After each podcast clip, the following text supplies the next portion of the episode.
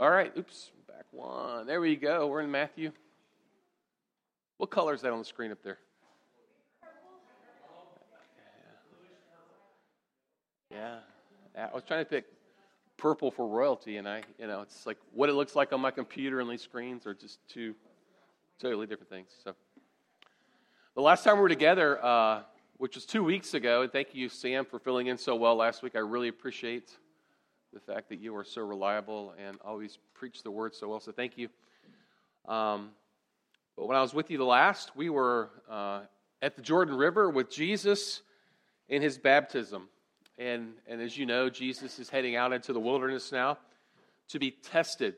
So as we look at the text today, what I want to give you is what will be the, the theological or literary purpose behind what is written, okay? Uh, and we don't want to forget that. And then I want to jump to, okay, how does this work itself out in our lives? And so the message really is going to be on the practical outworking of uh, Jesus and his temptations, right? The Matthew's point in talking about the temptations of Jesus isn't to say, hey, here's how you overcome temptation in your life. That's that's not his point, okay?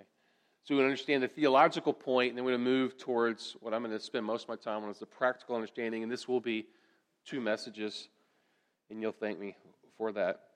So the theological point is that Jesus, the true Son of God, fully obeyed the Father, validating his role as Messiah, King of the Jews. In that part of the world at that time, it was very common for a young man who would become king to prove himself, that he would have to go undergo some type of a test to prove his worth as the future king. And, and this is somewhat of what is being seen here. There's some other theological issues, a few layers that we'll see as we move through the text. But this is the main point. When we, last, when we were last with Jesus, remember he was coming up out of the Jordan River, and the Holy Spirit descends on him uh, in the form of a dove, and the Father speaks from heaven, confirming Jesus as the Son of God. This is my Son whom I love.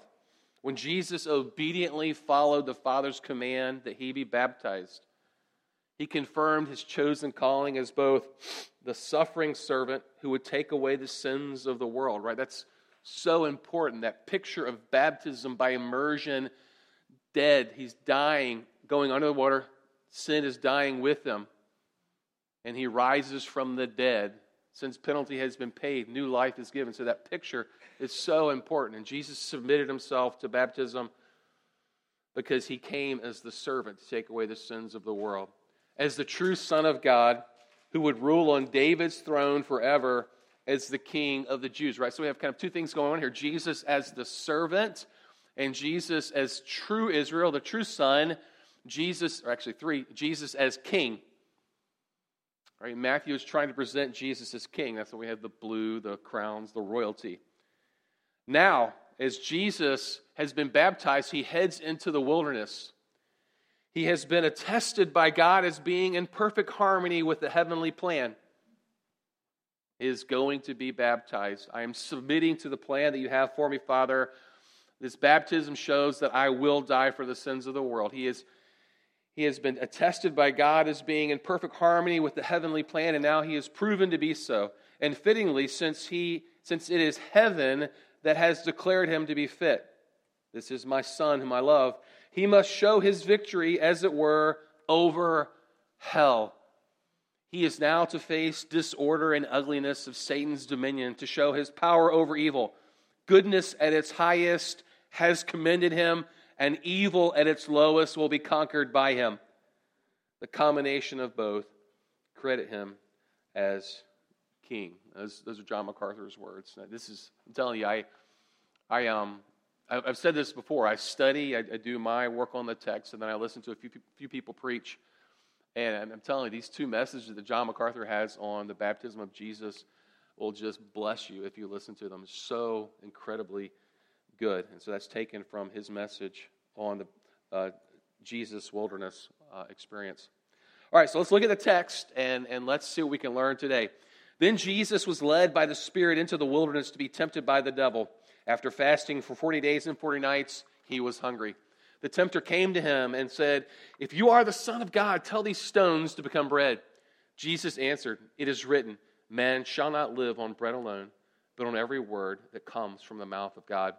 Then the devil took him to the holy city and had him stand on the highest point of the temple.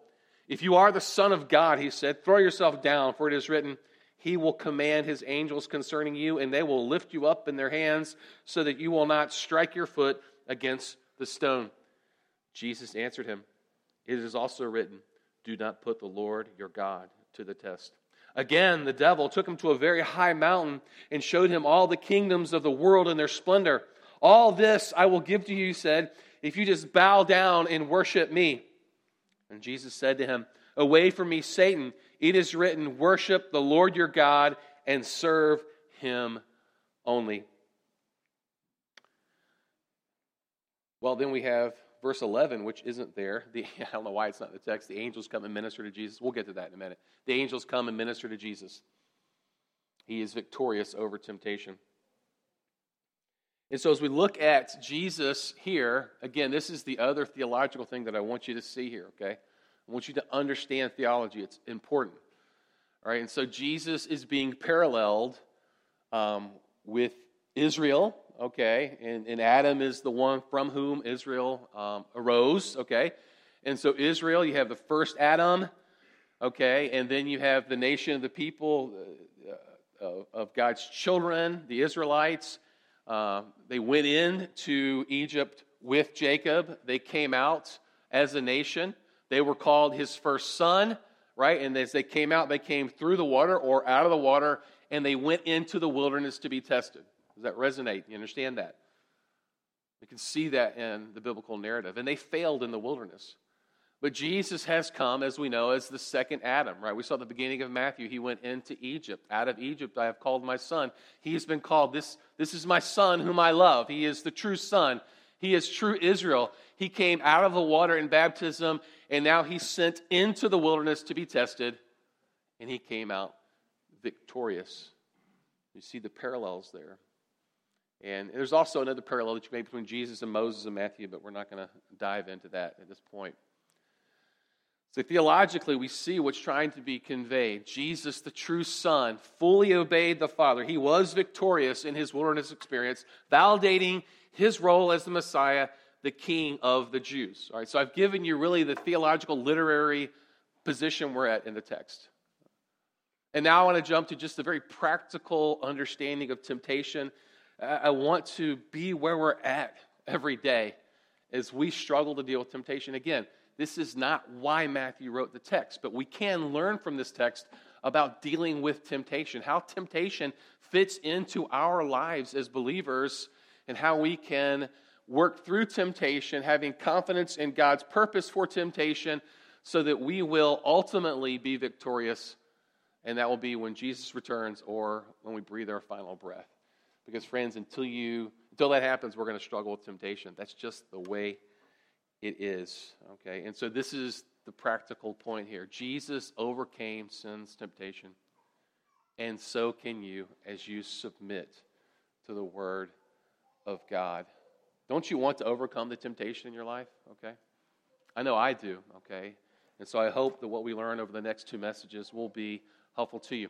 So as we look at the issue of temptations, and we look at the issue of trials, and I've said this often, inherent in every trial is temptation uh, for us, okay? And we'll see how temptation and trials are used synonymously.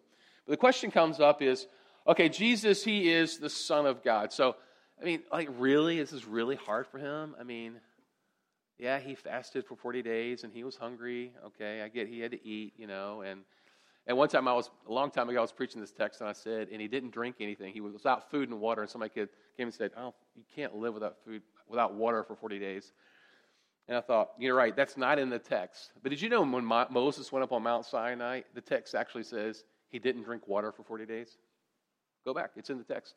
So anyway, so Jesus, okay, like really? Okay, I get he was tempted, but is it really like the things that we face? Because he's fully God.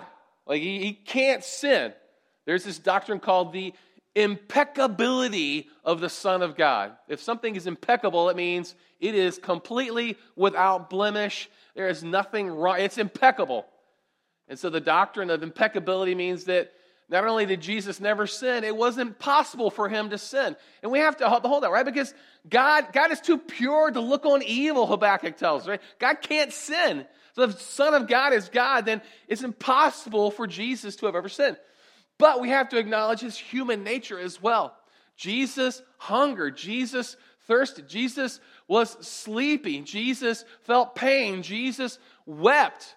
He's fully human. We cannot deny the full humanity of Jesus Christ and all that that entails as we understand the temptations of Jesus Christ. Just because you and your mind and me and my pea-sized brain, I can't rationalize God and man and the same person and how they relate to one another, doesn't mean that Jesus' temptations weren't real and weren't extraordinarily difficult. What's the difference between what Jesus faced and what we face, right? So as you look at this diagram, I, this is, again, I say, this is how I think, okay. So Jesus was without sin. He was tested by the Father. He was impelled. He was driven in to the wilderness by the Holy Spirit to be tested by the Father, just as Israel went into the wilderness to be tested by the Father. And when Jesus was in the wilderness, we'll see he's tempted by Satan. But there's, a, as a part of that, because he's in a human body and he's in a material world, part of that temptation comes from the material world. Jesus fully obeyed the Father without sin, one hundred percent obedience. Okay. Now, us, we have a sin nature. We're different than Jesus. Right? We have two natures. Jesus had two natures, fully God, fully man. All right? We are fully man, and we have a sin nature and a divine nature. The moment you place your faith in Jesus Christ, the Holy Spirit comes to live in you. We still have the sin nature, though. It's still there. No longer our master, but it is powerful. So that's what makes it different. Jesus' temptations were all external. They were all from the outside. Satan and the material world. Our temptations, Satan, the material world, and we have this sin nature that we struggle with, that we hate, that we cry out, "What a wretched man that I am!" And the result for us is we either yield to the temptation, like we give into it. We sin. Sometimes there's partial obedience. You may say, well, you know, it's either complete obedience or it's disobedience. Well, you know where I'm coming from. Like sometimes we, like we, we're really trying. We do, you know, most of everything. And there's this one issue that we can't deal with, right? So we, we get some credit, right? God gives partial credit, I believe. He wants full obedience, but he understands the struggle. And then there's full obedience. You see the difference between Jesus' temptations and our temptations. We can't deny the full humanity of Jesus Christ as we consider what he went through as he was tempted. All through his ministry. I think the two times that we look at the temptation of Jesus Christ are this example and then in the Garden of Gethsemane. All right, but Jesus tells his disciples, these are, these are those who are with me throughout all my trials and temptations. He's talking to the disciples. So throughout his ministry, there was this temptation that was going on from Satan. We can't imagine the depth of his temptation. So, as we look at temptation, I'm just going to make some statements based on the text. We're going to get through basically the first two verses in this text today, and then we'll actually hit the, the three temptations there uh, next week. And the first point is pretty obvious, but let's go through it anyway. I'm the master of the obvious. Everyone experiences temptation. Everyone experiences temptation. And we see this, you know, in the text. Jesus experienced temptation. You know, we're no greater than our master. If Jesus experiences it, we're going to experience temptation. All of us, because of the world that we live in, the sin-cursed world that we live in, are going to experience temptation. Paul resonates in his letter to the church at Corinth. We looked at this a few months ago. No temptation has overcome you except what is common to mankind. It's a common in the human experience that we would face temptation. And God is faithful.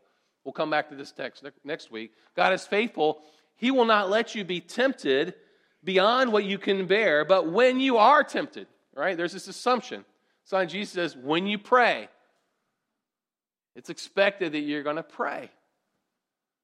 When you are tempted, this will happen, he will also provide a way out, a way of escape so that you can endure it. This is common to the human experience. We will all face temptations of one kind or another. All right, so next week, I'm going to make the point that all of our temptations really fall under three categories. Some of you may know what those are. That's the commonality. But we all undergo temptation. The next thing we see is that temptation often comes when we feel spiritually strong. We feel like we've got things conquered. I've, I've got a handle on life now. I, I've got things under control. I'm doing, I've been doing my devotions every day for at least three months. I'm praying three times a day. I've fasted once a week for the past three months. I've got things, I, I've not missed one episode of Grace to You in that time. I have been, I am on it. I haven't missed a Sunday. I've been to both services. You feeling strong? Been sharing the gospel with people? Haven't had an argument with your spouse? Your kids are just lined up in perfect obedience. You're feeling like you've got it all covered. When we're strong is when temptation knocks on our door, comes at us from the back, actually. So, in the text, we see this. Then Jesus at once, immediately, right? So, so he is coming out of the water. So he comes out of the water, you know. He's thirty years. He's, he's lived thirty years of his life already. He has perfectly obeyed the will of the Father for thirty years. He comes out of the water and he hears, well done, good. I'm not well done, faithful servant. This is my son whom I love. Right? He gets the Father's stamp of approval. He's anointed by the Holy Spirit. And at once, immediately, he's driven by the Spirit into the wilderness. Now, I've thought about this. You know, I, I don't know that Jesus came with a, he may have come with a duffel bag. I mean, maybe he knew when he went into the water he was going to come out, he's going to head straight out to the wilderness. We're just not told that. We do know that as soon as he came out of the water, he went out into the wilderness. He went up from the Jordan into the desert after he heard the approval of his Father. Right? This is a picture of, you know, when the Jordan River really kind of splits, is one of the thirds. It splits Israel. So you have, so if I'm looking at Israel this way, Mediterranean, okay, and then you have uh, some mountains, and then you have a, a coastline, and then you have uh, mountains, and then you have the the Jordan, and then you have desert, okay, and it's you go out to the desert, the Jordan heads down to the Dead Sea. It's a pretty significant drop, uh, very steep drop actually from uh, uh, from that point down to the Dead Sea, and it's it's horrible land. I mean, it's there's nothing out there. Dry, desolate desert. And he goes out into the wilderness without any food. The animals are out there, right? Mark tells us the animals are out there with him. And Jesus is sent to a place of desolation. One commentator says this, it's an area of yellow sand, crumbling limestone, of scattered shingle. It is an area of contorted strata where the ridge runs in all directions, warped and twisted. The hills are like deep heap, dust, like dust heaps. The limestone is blistered and peeling. Rocks are bare and jagged. Often the ground sounds hollow. It runs right to the Dead Sea, and there it comes to a drop of twelve hundred feet down. So, a place of complete desolation, a place of the wilderness. And this is right after Jesus is pronounced by God. This is my son. He's on a spiritual mountaintop, if you will. It is not uncommon in Scripture to see this happen with those that God is about to test. Right? If you consider throughout biblical history, Adam and Eve, they're placed in the garden. God is walking with them in the cool of the morning. They have direct revelation from God. They have everything that they need in the garden. They're not, they're not lacking anything. There's no sickness, right? Adam and Eve have this perfect relationship. They have everything they need in the garden. And you would think in that kind of circumstance, there would be no temptations, right? They they would never struggle, right? We could see like, okay, going out into the wilderness without food, you're fearful for your life, it's hot, it's cold, uh, you know, I've got some, yada, yada, yada. You could see how somebody could succumb to temptation in the wilderness, but in the garden, right? And so often when we fall to temptation, what do we do? Well, God understands my circumstances, right? I'm in such a bad situation. Now, God understands why I would make this decision, because I just can't, I can't make it. And you have Noah, right? Noah comes out of the ark, right? He stood, he stood firm for God the whole time the ark was being built, all those years. They make it through this cataclysmic, this, this earth-changing flood. They lived through that. Noah's vindicated, right? I told you what was going to happen. He comes off the ark, you know, and God has God has been true to his word. He's in a spiritual high. What does he do? He builds a vineyard and gets drunk, and we see the sin that comes from that. Temptation came. Abraham, he makes it to the promised land, right? God's speaking to them. He goes into the promised land. This is going to be yours. Hey, Sarah, I'm afraid we might die if If you know, if you tell them you're my wife, or I might die if you tell them you're my wife. He, he lies. How about Moses? David. I mean, David. He, he you know, he. What is he? He he's he's basically subdued the Philistines. He subdued the Philistines. All the enemies of Israel are at bay. All the kings have gone out to war. He stands. I mean, he's he's you know, he's got everything he needs. He is the king. He's he's expanded the borders of Israel, and he's in a great position. Goes out on his, his back porch one night to catch a cool breeze, and he sees Bathsheba. Elijah kills four hundred fifty prophets of Baal. He stood firm for the Lord. The next scene after that, he's what? He calls fire from heaven, kills the prophets. Next scene, what? He is running from Jezebel. Right? So we see that, that when we've reached a spiritual pinnacle, then we're at danger for temptation. We're never safe. As long as we live in a sin-cursed world, you will never be safe from temptation. You just, just mark this down, because that's what we're longing for. And this is this is a good longing. We want to be at that point where we never struggle with sin anymore. We want to be at that point where we do not have to face that temptation. That's one of the glories of being in heaven. We won't have that anymore. But in this life, you will struggle with temptation, and it will be strongest when you feel like you are most secure. So, temptation is common to all. Temptation strikes when you least expect it, when you feel like your spiritually strong. Temptation is ordained by God for a purpose. It's ordained by God, right? Why did Jesus go out into the wilderness? He was, in the words of Mark, he was driven. He was compelled. The term that from the original language basically is, is thrown into the wilderness. You're, you're going. And Jesus submitted to the will of the Father, and he went into the wilderness.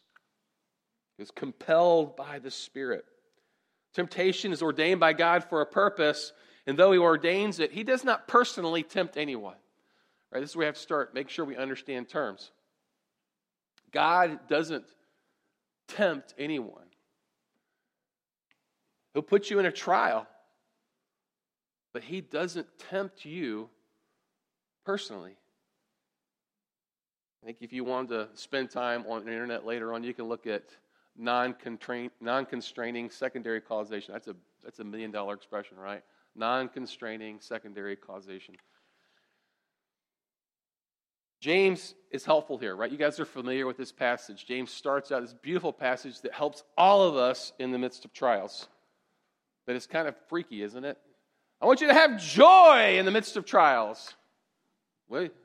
Consider it pure joy, my brothers and sisters, whenever you face trials of many kinds, because you know that the testing of your faith produces perseverance. The King James is, is, is you know, the, the newer versions of the Bible give us better understanding. The King James, is it brings confusion, right? Because at the bottom of the screen there is the King James. My brethren, count it all joy when you fall into diverse, diverse temptations. All right, so in the King James, temptations, temptations, temptations. Thankfully, the N I V puts trials and temptations. I said at the beginning that inherent in every single trial that we face are temptations. But they're different. They are different because God does, God will send you into a trial to test your faith, but God is not the one tempting you in the midst of the trial. Right? Because James continues, thankfully. He says, when tempted, no one should say, God is tempting me. For God cannot be tempted by evil, nor does he tempt anyone. Now, think about the, the Lord's Prayer. There's a part that says, what? Lead us not into... So why would you pray to God to not lead you into temptation when you know that God is not the one who tempts us? Okay, and I think there, uh, the best way to understand it's two ways. One would be you take that word temptation, turn it into trial. God, don't lead us into a trial, you know, that would be too much for us to handle. And it's okay to pray that. It's all right to pray that. Right? If you're super spiritual, like, God, send me into the fire. I want you to test my faith. I want you to put me through whatever it takes, God. You can treat me like Job. Test my faith. Is that the way you pray? Oh, no, I don't. Okay. I'm less spiritual than y'all are. So, so the when we look at the Lord's Prayer, lead us not into temptation, you know, God, you know, don't lead me into a trial that's going to be more than I can bear. Okay. Or, you know, as you lead me into the trial, God, keep me from the devastating effects of temptation, knowing that they'll, they'll be there in that trial. For God cannot be tempted by evil, nor does he tempt anyone, but each person is tempted, what? When they're dragged away by their own evil desire, enticed. Then after desire has conceived, it gives birth to sin, and sin, when it's full grown, gives birth to death. So, so God ordains temptation, but he's not personally the one causing the temptation. This is an important distinction to make. Important distinction. Secondly, God ordains temptation for your good if you're his child. So there are certain promise, promises in Scripture that are made to God's children. We can't make them to everybody. Sometimes we unwisely, like we're trying to encourage somebody who's not a child of God, and we start giving them Scripture, and those Scriptures only apply to children of God. You're giving them false hope. So as we look at temptations and we look at trials, God ordains them. They're part of his eternal decree. And we'll see in a minute who carries those things out. But God ordains the temptation. He does it for your good. That's if you are a child of God. So there's a purpose in that. Right? We saw that in James. Let me back up here. In James uh, one. Because you know that what? The testing of your faith produces perseverance, right? So the issue is your faith. God wants you to have the same faith as his son, Jesus Christ, who in the wilderness clung to the will of his Father, overcoming temptation victoriously. So God ordains temptation for your good, and we see this in Deuteronomy chapter eight. And really this helps us to see the parallel, and we'll see this next week in the first temptation where Satan's like, hey, dude, you've been forty days, you haven't eaten. You could do, I mean, you could have made yourself a meal ex nihilo every day. What's going on? Why aren't you making yourself some bread? Right? And so we see Jesus in the wilderness and the temptation to, to grumble and complain at God's plan for him and, and, and, and get, you know, God, you're not doing it for you. I'm going to get it myself. That's next week's message. But in Deuteronomy chapter eight, Jesus quotes from this passage, and we'll see this next week. Remember the Lord, how the Lord your God led you all the way in the wilderness these forty years, forty days, forty years, okay, to humble and what? Test you in order to know what was in your heart. It does, isn't it nice how trials and temptations really just expose what's in your heart? Man, it just, it just like squeezes your heart and all that nastiness comes out. To humble you and to test you, to know what's in your heart, whether or not you would keep his commands. That's, that's the issue for Jesus is being tested. You know, Jesus, you, you have identified, you are the, you identify with sinful humanity in baptism. You, you are the Lord's servant. Your, the Holy Spirit has come down on you, identifying you as the servant of the Lord, prophesied by Isaiah. Isaiah, now are you going to obey? Are you going to submit your will to the will of the Father? It's a test. What's in your heart, Jesus? Verse three, he humbled you, causing you to hunger, then feeding you with manna, which neither you nor your ancestors had known, to teach you what? That man does not live on bread alone, but every word that comes out of the mouth of God. That's what he's going to quote. We'll see that next week. But what's the purpose of the trial that necessarily involves temptations in this sin-cursed world? It's to see our faith. Where is your faith? Where is your heart? What's in your heart? Sometimes when we're confident, we can't see the wickedness of our heart. We can't see the hatred that's dormant in our heart. We can't see the depths of the lust of the flesh that we have until we suffer in a trial. And God says, look, I have, I want you, I want better for you, friends. I want better for you. And for me to give you better, you're going to have to go through this trial.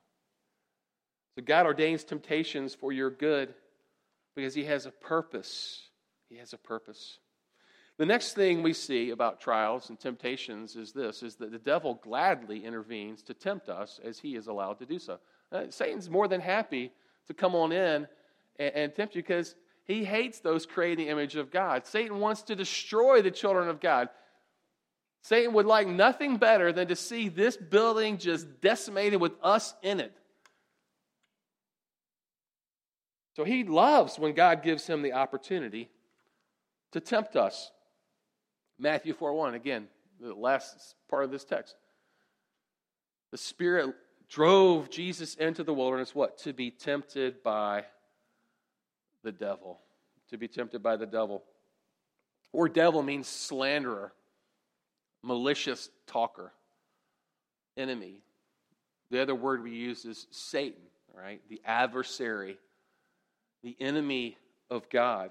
There's other terms for the devil in the Bible. Angel of light. Second Corinthians, the Antichrist is, you know, the, the main Antichrist is Satan.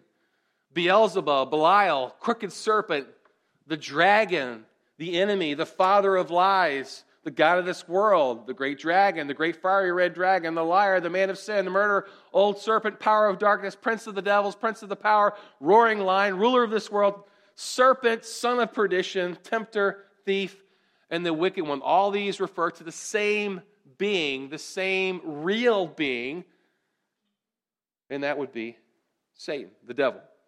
So what comes to mind? I already had a picture. I kind of, I've kind of painted you, right? These, all these pictures come to mind when we think of what the devil, you know, what, what does he look like?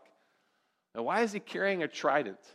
I, somebody find that. I, I was looking. I was like, uh, the trident is is that thing that looks like a pitchfork. It's not really a pitchfork. It's a it, a trident. Uh, uh, Neptune would have had one in mythology. But why is he carrying that? You know, why does he have a tail like that? Okay, so.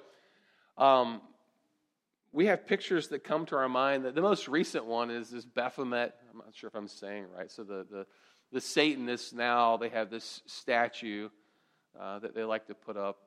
You know, this would be, you know, when they tore down the Ten Commandments, okay, they put this character up representing Satan.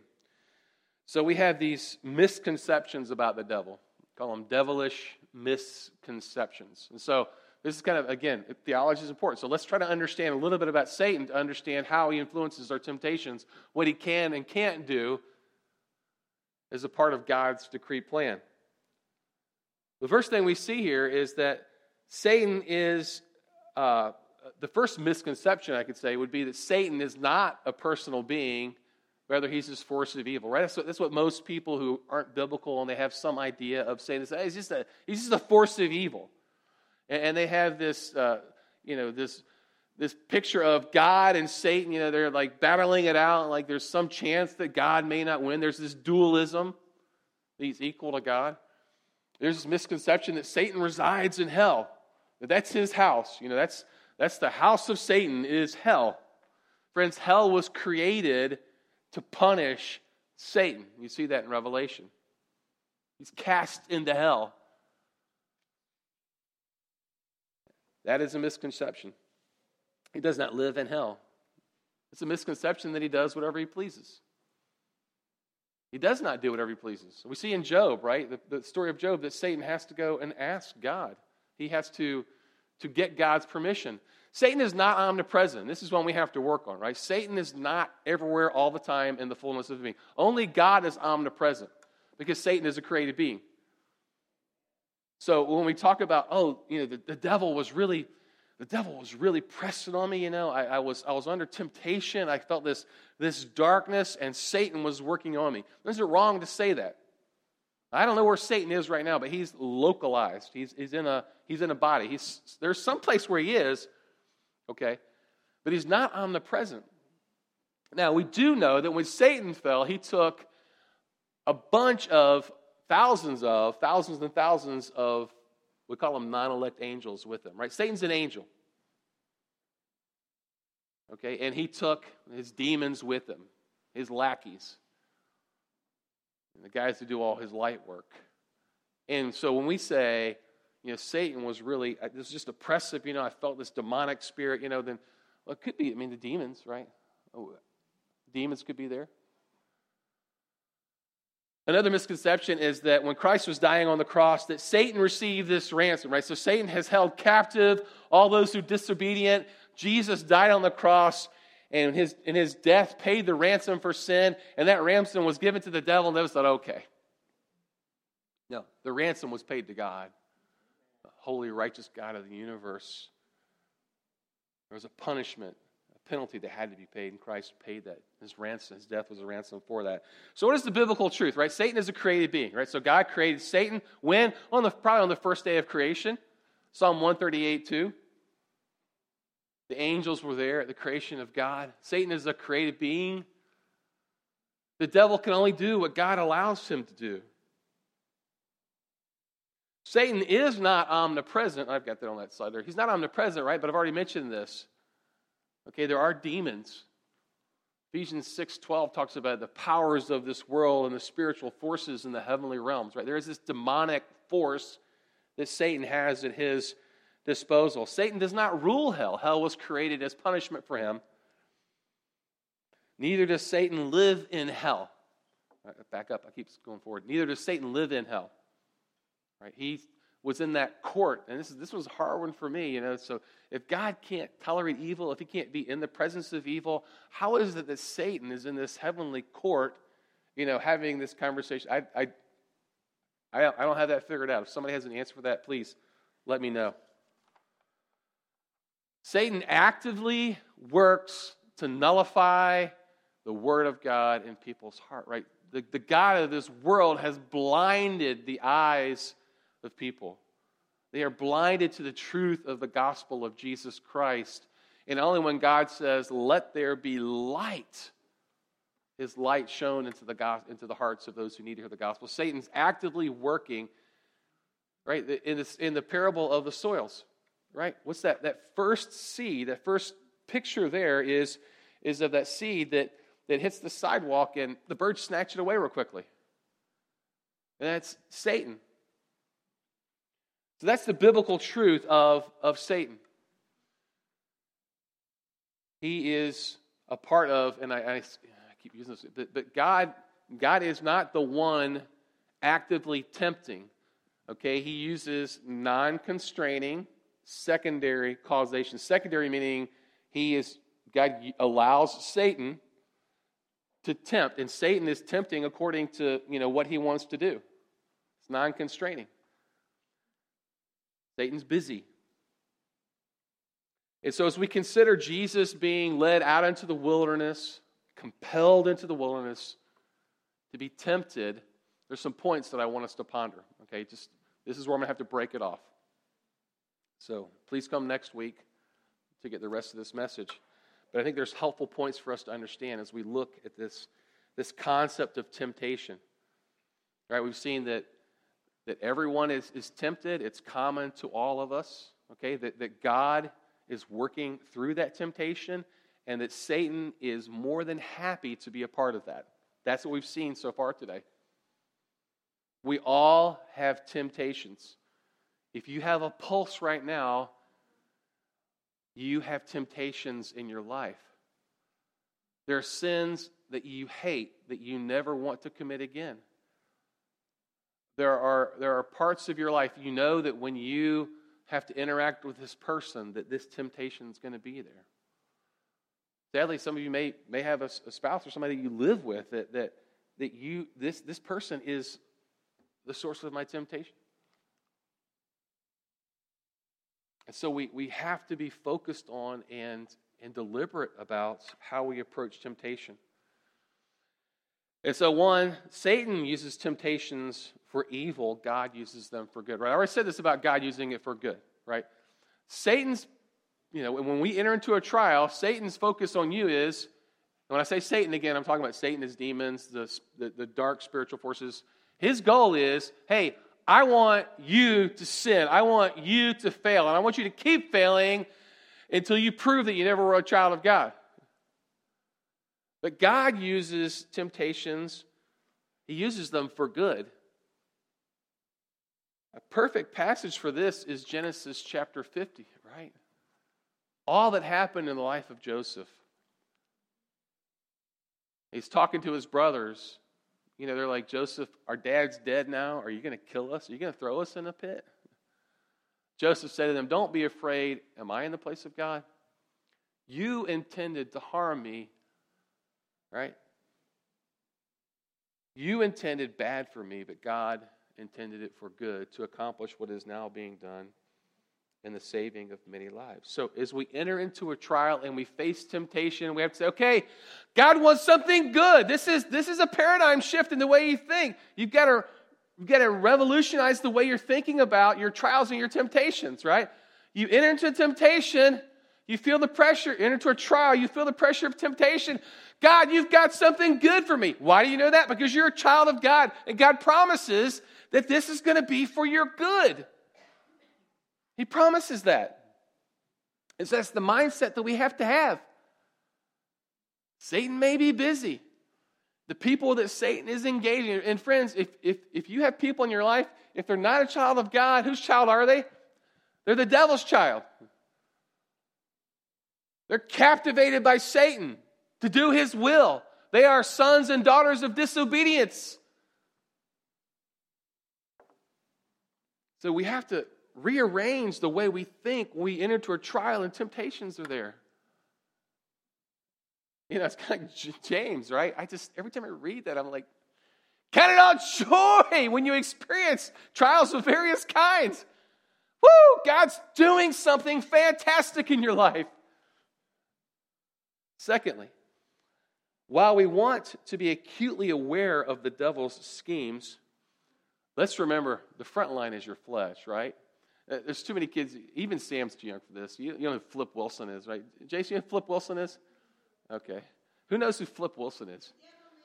Right, okay, yes. Yeah, so it's just, you know, when you use your your illustrations, you have to be a... So Flip Wilson is this African-American comedian. He's hilarious. And he had this character that he played, and I can't think the name of the character. Geraldine, right? And he would... He would dress up like a woman before it was, like, all this stuff's going on, right? And, and so he would be, you know, talking, you know, the devil made me do it. All right. And, and so there is an element of Christianity that has a demon for every single sin. All right. There is the, the, the demon of, of, of, of, of gluttony. There's the, the, the demon of jealousy. There's the demon of this and that, right? And, and so, so really all of life is about, you have to you have to say the right prayers. You have to, okay, we have to recognize which demon it is. It's the deliverance ministry. And I'm, we'll see in a second, yeah, there is darkness. There are spiritual powers that want to destroy you. We have to be aware of that. And we have to live that way. But, friends, your problem is your flesh. You love yourself too much. Okay? You, you are in touch with your flesh too much. It's your sin nature. Right? That's what makes a difference between Jesus and us, is we have a sin nature. So Ephesians says this, all right, Jay, you say it's it's not the principalities of darkness, but it's our flesh, right? In Ephesians six, Paul says, look, our struggle's not against flesh and blood. Well, does that contradict what I just said? It doesn't contradict it because Paul's talking about people there. He's talking about people who have a pulse, right? He says, listen, the real problem, it's not them. It's what they're, it's, it's the one energizing them to do what they're doing. Right? So, hey, you can knock Nero out, flesh and blood, but unless you can take care of Satan, another ruler is going to come up energized by Satan. You're going to have to deal with him too. So that verse does not contradict what I just said. Right? What does John say? We'll come back to this next week. For everything that's in the world, what? The lust of the flesh, the lust of the eyes, and the pride of life. I'm talking about the flesh. I'm talking about your sin nature. That unredeemed part of you that you hate. But sometimes you really like it. All right? You guys there with me? Maybe I'm the only one. For everything in the world, the lust of the flesh, the lust of the eyes, and the pride of life comes not from the Father, but the world. The world is energized by Satan, the god of this world. The world and its desires pass away, but whoever does the will of God lives forever. So it's the lust of the flesh. Remember, James said this, but each person is tempted when they are dragged away by their own evil desires, by their own fleshly desires, by their own sinful desires. You can't say that God is the one that's tempting you. No, it's what's on the inside of you that's the issue. The front line is your flesh. But in a nod to the Super Bowl, remember, Jesus gets us. Jesus gets us. He understands. Right? Jesus, Jesus was, was tempted at all points. Does, does that mean that, that Jesus, Jesus had the temptation to, to, to binge watch on Netflix instead of like getting sleep or studying his Bible? No, I mean, Oh, so then Jesus wasn't tempted the same way I was tempted. Next week, you got to come back next week. All right, three categories. What? The lust of the flesh, the lust of the eyes, and the pride of life. But Jesus gets us, friend. Don't diminish the humanity of Jesus Christ. He gets you. He understands. We read this passage prior to worship, prior to, to singing. We didn't have a high priest who's unable to empathize with our weaknesses. Beautiful empathy. And Jesus didn't sit up on a throne and go, tough time down there. I know that must be bad. I know what you're going through. No, he, he came down into our existence. Came down, became one of us. But we have one who has been tempted in every way, just as we are. Yet he did not sin. Let us then approach God's throne of grace with confidence so that we may receive mercy and find grace in our help, and help in our time of need. So Jesus gets us. Aren't you so glad? Amen. Aren't you glad that Jesus gets you? It's not lost on you. On him, I should say. So when you're in struggle, run to Jesus. Run to Jesus when you're tempted. We sing that song, I run to Christ. I run to Christ. When plagued by sin, run to Jesus when you're in temptation. Fourthly, and there's five, okay? Temptations are going to come, right? It's common to all of us. So keep your eyes on Jesus, the pioneer and the perfecter of our faith. The author and the finisher, some versions say. I like the word pioneer. What does pioneer mean? It means he went ahead of us. He went where we hadn't been before. He's been through what we're getting ready to experience, broadly speaking. He's been there. He knows the way. He knows how horrible temptation can be. He was, he was, you say, well, Jesus' temptations were the same as that. Jesus never gave in. I mean, think about how quickly you may give in to temptation sometimes. Jesus withstood the full onslaught of Satan and all that he could throw at him and never caved. He understands how bad temptation can be. So keep your eyes on Jesus, right? There's a race that's been marked out for you. There's this race that's marked out. Jesus has been there. He says, I've been there. I've done that. I know how hard it's going to be. I know how hard it is right now. Just keep your eyes on me. Don't give up. Don't give up. Don't give in. In Hebrews chapter twelve, we don't, he says, therefore, since we are surrounded by such a great cloud of witnesses, those people who have lived by faith, let us throw off everything that hinders us and the sin that so easily entangles. But we could preach a lot on that one. But here's the point. He says, let us run the race with perseverance, that race marked out for us by Jesus, the race that Jesus has already run, and do so fixing your eyes on Jesus, the pioneer and perfecter of faith. He was tempted to the point of death on the cross. For the joy that was set before him, he endured the cross, scorning its shame, and set down the right hand of the throne of God. Considered him who endures such opposition from sinners, so that you will not, what, grow weary and lose heart. It's so easy to take our eyes off Jesus in the midst of temptation. I fought this temptation for years, and I keep falling into sin. Jay, you keep telling me to keep my eyes on Jesus. You keep telling me to be in the Word, to keep praying, to stay in fellowship, to be a part of worship. It's not working for me.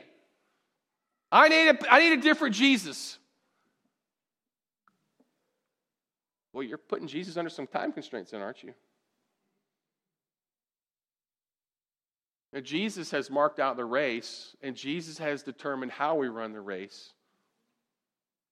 And we need to trust in Him to get us through temptations. You think Jesus has left you in the midst of your failure and temptation? You think He just leaves you like, again? No. What's the promise of Scripture? I'm not going to leave you. I'm with you. I died for you. You think I'm just going to give up now? Don't grow weary and lose heart. Lastly, when Satan happily comes alongside to accuse you of past failures in your battle against sin, remind yourself that you're not defined by your failure, rather by Jesus' victory.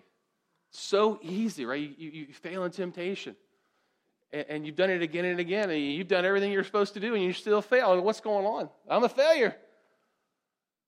You feel like you are defined by your failure.